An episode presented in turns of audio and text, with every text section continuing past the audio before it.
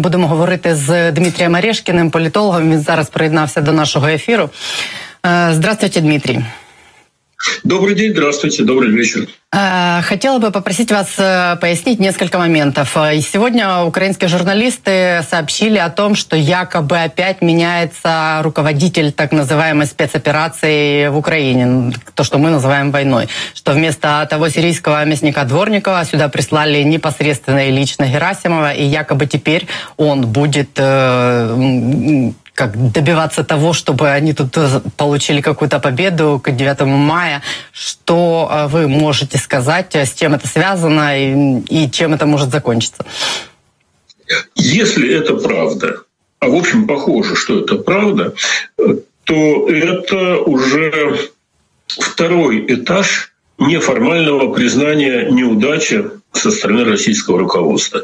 Э, первый этап кончился, когда пригласили господина Дворникова, э, которого иногда называют э, мясником по предыдущему опыту работы в Сирии.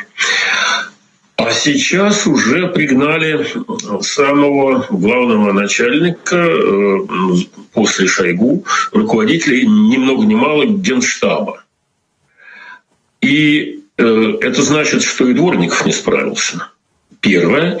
А второе, это значит, что первое лицо, которым является Владимир Владимирович Путин, главнокомандующий, остервенел.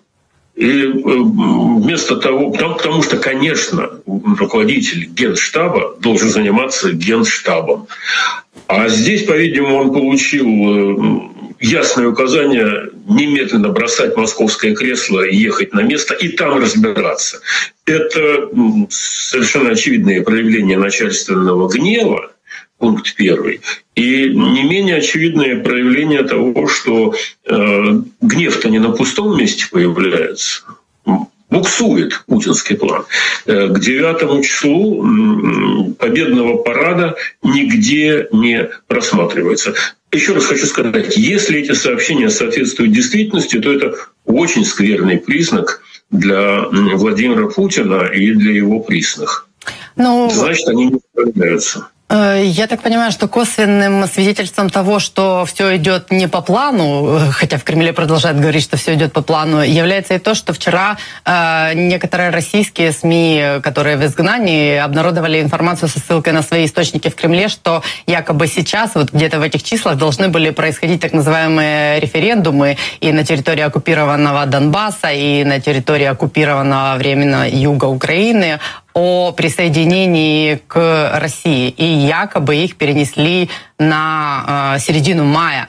И именно по причине того, что нету э, военных побед на поле боя, которые давали бы э, основания для того, чтобы проводить эти референдумы. То есть это тоже может быть вот, свидетельствовать в пользу того, что тех успехов военных, на которые рассчитывали в Кремле, нету.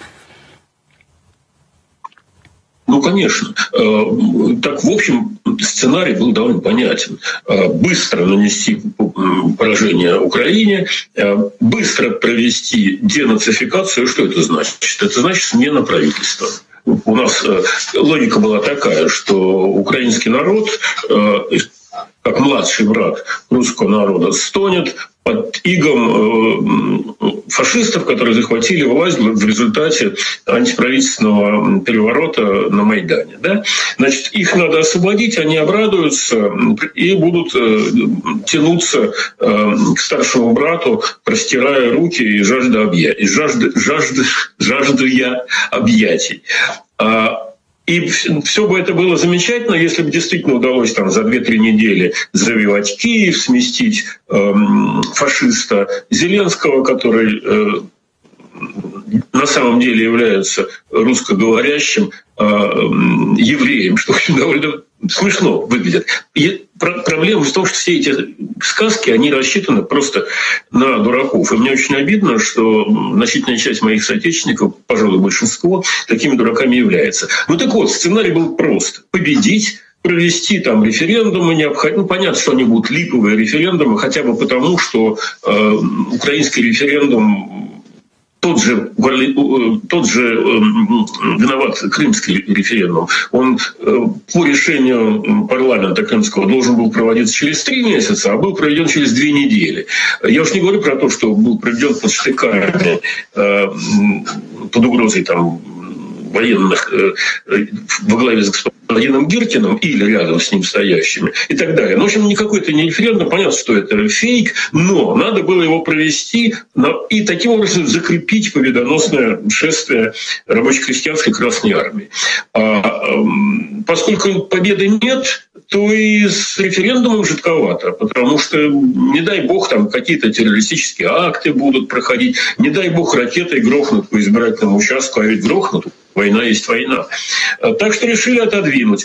И, конечно, это вызывает безумное раздражение Путина, потому что он понимает, что он проигрывает. Он все-таки понимает, как э, способен оценивать ту информацию, которую получает. Информация не вдохновляющая. И поэтому он бесится, поэтому он вот срывает зло на, в частности, на Герасимова, на Шойгу, на всех остальных.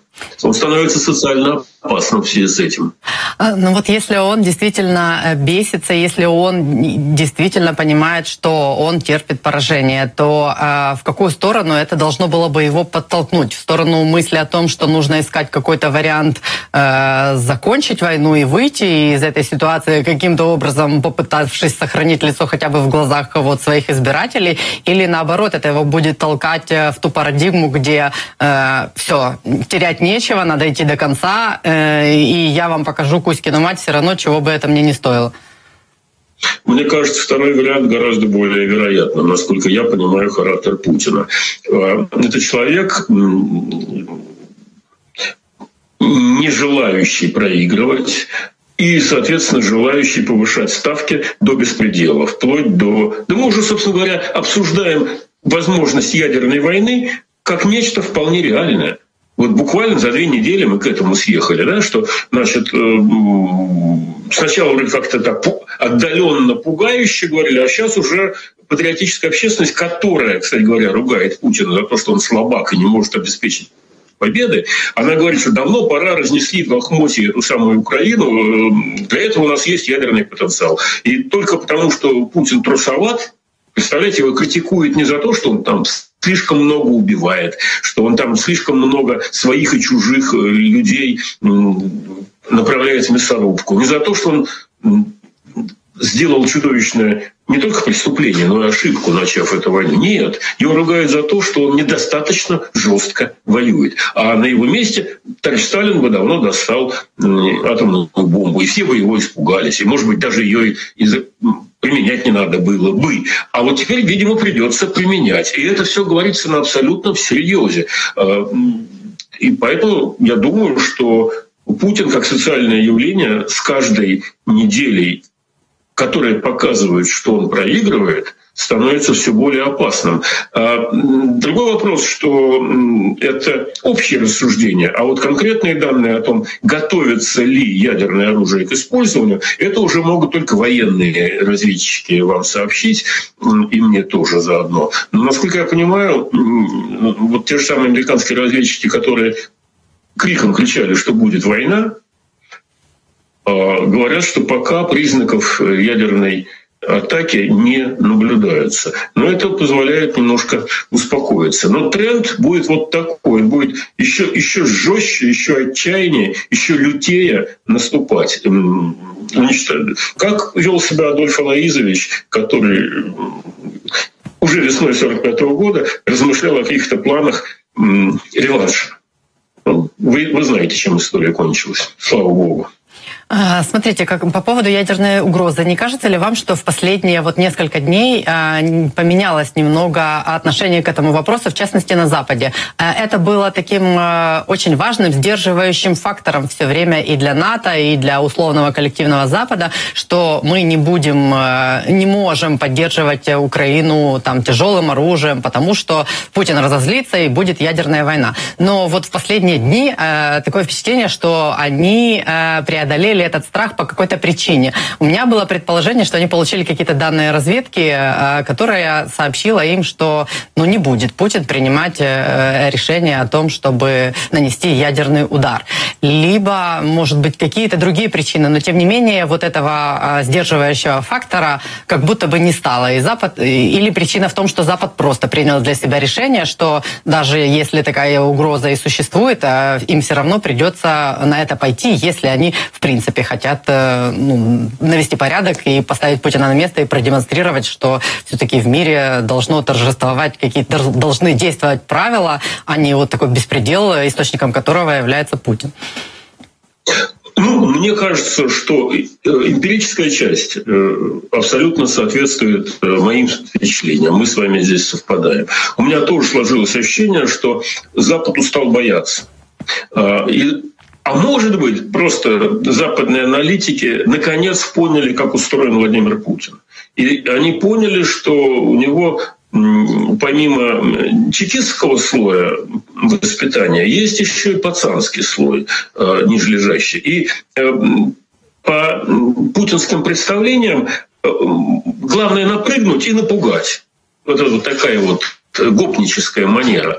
Э, и чем ты злее агрессивнее будешь напрыгивать, тем скорее тебя напугаются. А, и, в общем, это работало. Его пытались задабривать, его пытались успокаивать, глотали чеченскую войну, глотали грузинскую войну, глотали аннексию Крыма. Запад все это глотал. И вот только сейчас, благодаря, я думаю, в значительной степени благодаря усилиям украинской армии, редкому мужеству и профессионализму, стало понятно, что на самом-то деле Путин понимает и уважает только силу. И если бы уважаемые американские или немецкие политики росли в питерской или московской подворотне, они бы знали, как общаться с этой шпаной. Как только ты с ней пытаешься говорить по-человечески, она это воспринимает как трусость.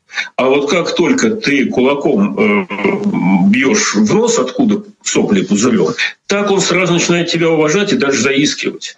Э, и я не знаю, на самом деле, не имею ответа на тот вопрос, который вы поставили. То ли у них данные разведки, что он не может, э, то ли они просто вот так решили. А мне кажется, это не так уж и важно.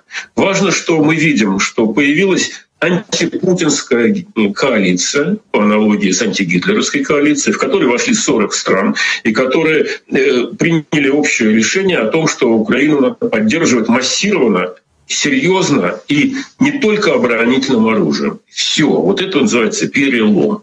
А, и здесь уже вопрос, ну, конечно, он может, совсем отчаявшись, достать Э, ядерную бомбу. Но я думаю, ему свои же не позволят. Но здесь, опять же, мы с вами можем только гадать. А разведка знает э, лучше, я полагаю, что она лучше проинформирована. Но психологический портрет э, ситуации, общая смена общего взгляда Запада и смена понимания Западом психологического портрета Путина и как с ним надо говорить, мне кажется, совершенно очевидно состоялась. И условно говоря, обобщенный Запад понял, что Запад, с Путиным надо говорить языком силы. Никакого другого языка он просто не принимает. А, но если Путин, если Путин понимает только язык силы, то вот эта встреча на базе Рамштайн, э, то, что сегодня э, в Америке должны проголосовать вот этот ленд-лиз для Украины, то, что в ближайшие несколько недель в Украину поедет э, все оружие, необходимое для того, чтобы Украина победила, а российская армия проиграла. Если это язык силы, то и а человек, э, а Путин человек, который понимает язык силы, то как он должен на это отреагировать? Или он все-таки будет пытаться использовать вот это какое-то временное окно, которое будет э, до того момента, когда здесь будет все оружие, необходимое украинской армии, и использует как последний шанс, чтобы чего-то добиться? Да, я думаю так. Я думаю, вот именно поэтому бросили на передовую Герасимова. А, в общем, это означает, что все ресурсы, какие есть, Путин а, бросает в эту самую топку. А, когда говорят про мобилизацию, надо иметь в виду, что мобилизация – это прежде всего время. Это все-таки длительный процесс, который требует, может быть, ну, нескольких недель как минимум. А ему нужно быстро. Ему нужно вот сейчас, пока не появились гаубицы, пока не появились противокорабельные параллельные ракеты, когда не появились э, новые зенитные средства. Вот сейчас что-то надо захватить и удержать. А, по-видимому, это уже переход к, скажем так, оборонительной стратегии. Уже давно забыли. Когда нам там говорят про ДНР, э, э, ЛНР, это понятно. Но когда они еще что-то начинают говорить про Приднестровье, мне кажется, это уже за пределами добра и зла. У них сил не хватает даже в Донбассе разобраться, а здесь и нам что-то еще про Приднестровье рассказывать. Мне ведь кажется, что там происходит какой-то внутренний раскол э, среди военной элиты. Какая-то часть Э, не понимая, на самом деле, по-видимому, реальности политической, в которой она находится, требует продолжения банкета и уверена, что, значит, вот мы сейчас еще немножко и всех победим. А какая-то часть уже сообразила, что и причем, наверное, лучше сообразила та часть, которая работает в поле, которая слышит эти разрывы и видит эти потери. А вот э, наверху штабисты, они, возможно, этого еще не осознали. Так вот, может быть, какой-то там есть внутренний раскол, и, конечно, э, есть, как всегда, ястребы, есть, как всегда, перепуганные, не скажу, что голуби, но такие лисы с, под, с подпаленной шерстью, э, которым совершенно не хочется дальше воевать. И есть Путин, который находится в состоянии когнитивного диссонанса.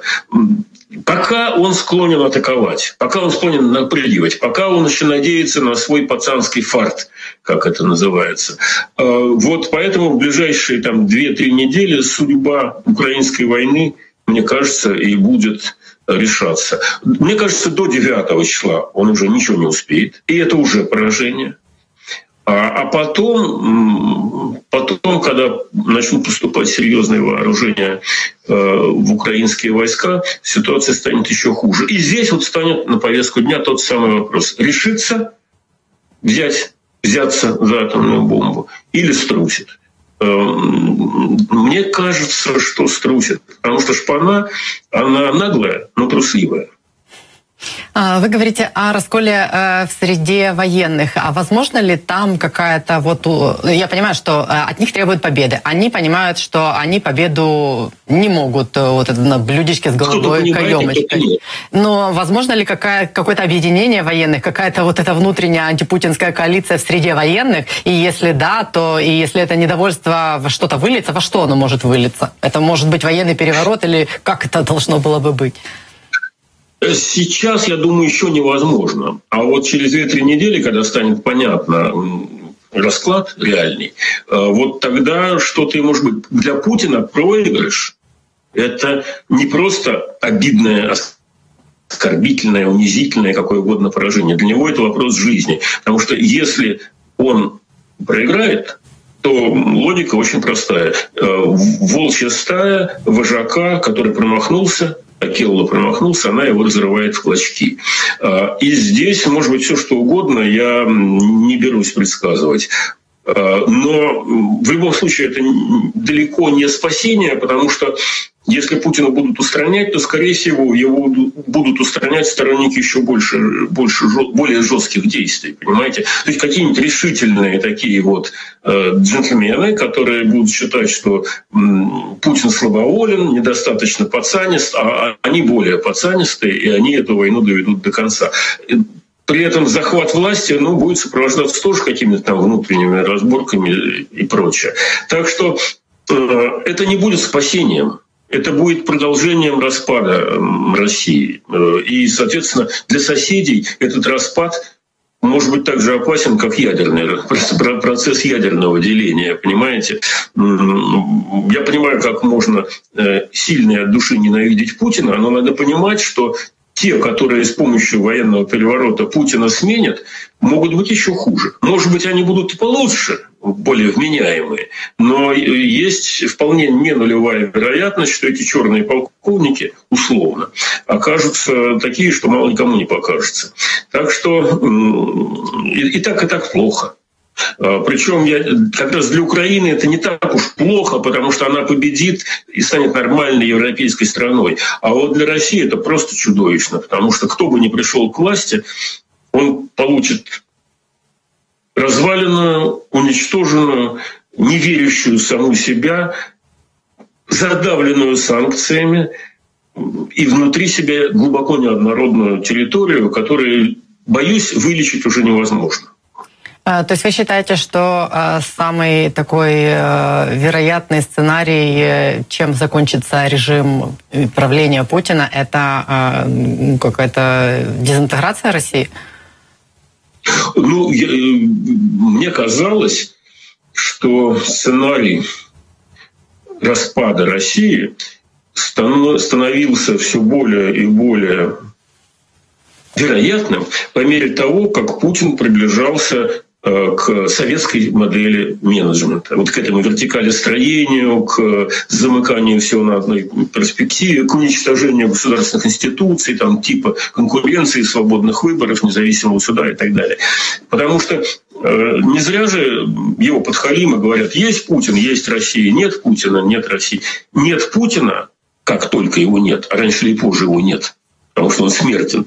Тут же начинается разборки между его наследниками. А наследники у него из такого мяса других просто не осталось, что они верят только в силу, как и сам Путин. И поэтому разборки будут с помощью силовых инструментов.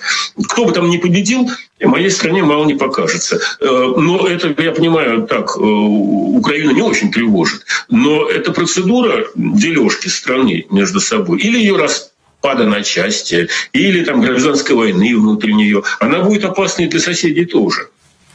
Э, мы это понимаем. А кто сейчас э, тот круг людей, о, котором вы говорите? Это вот это его ближайшее окружение, эти ястребы, там Патрушев, э, Шойгу, к ним он сейчас прислушивается. И в принципе там кто-то еще влияет на его решение или все решения обсуждаются и принимаются исключительно внутри черепной коробки самого Путина? Ну, я думаю, что у него есть люди, которые могут повлиять, но их число с каждым месяцем становится все меньше, потому что он ну, это психологический или психиатрический процесс, когда он уже все меньше и меньше готов слушать э, чужие точки зрения, и, соответственно, он в его черепной коробке происходит примерно то же, что происходит в черепных коробках вот этого вот ближайшего окружения, которое все, все, все, все, все сильнее сгоревает, скажем так. А те, кто не могут вписаться в этот тренд, они убегают. Посмотрите на Чубайса или посмотрите на бывшего заместителя вот этого «Газпромбанка». Я забыл, как его фамилия, извините, пожалуйста. Ну, я с ним не знаком. Значит, потому что они понимают, что переломить эту ситуацию никто не в силах. Единственное, что ты можешь сделать, и даже не ради спасения себя, а ради, может быть, э, того, чтобы остановить этот процесс, это убежать оттуда уйти в отставку. Но ведь он не отпускает ни Набиулину, ни, ни, ни Эрнста, ни многих других людей, которые, как говорят, пытались уйти в отставку. Он не отпускает. Он их, заставляет, он их обвиняет в предательстве и, соответственно, грозит какими-то карами. А, это все более и более повредившийся умом азиатский султан, э, к тому же с ядерной бомбой. Э, вот э, в это, и это мне кажется, мои соотечественники еще не понимают, как это все опасно. А, а вот э, коллективный Запад, кажется, понял. И он, кажется, понял, как надо э, с такими персонажами себя вести. Ни в коем случае нельзя ему показывать, что мы боимся атомной бомбы. Нет, Потому что тогда он будет ей размахивать, у него больше никаких шансов не остается. Нет, надо говорить в ответ, что если ты достанешь, то мы достанем в пять раз больше. Тем более, что у Запада это есть. А если, э, допустим, мы предполагаем, что вопрос э, ядерного удара снят, и Америка действительно обладает каким-то знанием, пониманием того, что это не случится. Или, например, они настроились на то, что если вдруг они запеленгуют какую-то активность в зоне, э, где может готовиться запуск, да, то они нанесут превентивный удар, и, может быть, это их успокаивает. Если мы исключаем вот эту историю про возможный ядерный удар, то, например, украинская армия наносит поражение российской армии. Способен ли Путин в таком случае э, подписать э, капитуляцию? Думаю, что кто-то другой из него уже подпишет. Как только станет понятно, что Украина побеждает, э, так эм, над Путиным задернутся шторки. Или он сам их задернет, или ему помогут. На этом поставим точку. Скорее бы это случилось. Спасибо вам за эти объяснения.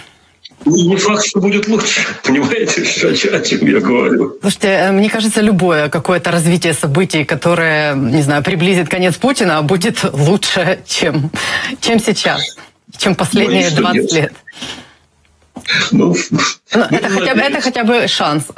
А так его нет. Да, это правда. Это правда. Спасибо вам большое за то, что вы сегодня смогли быть с нами.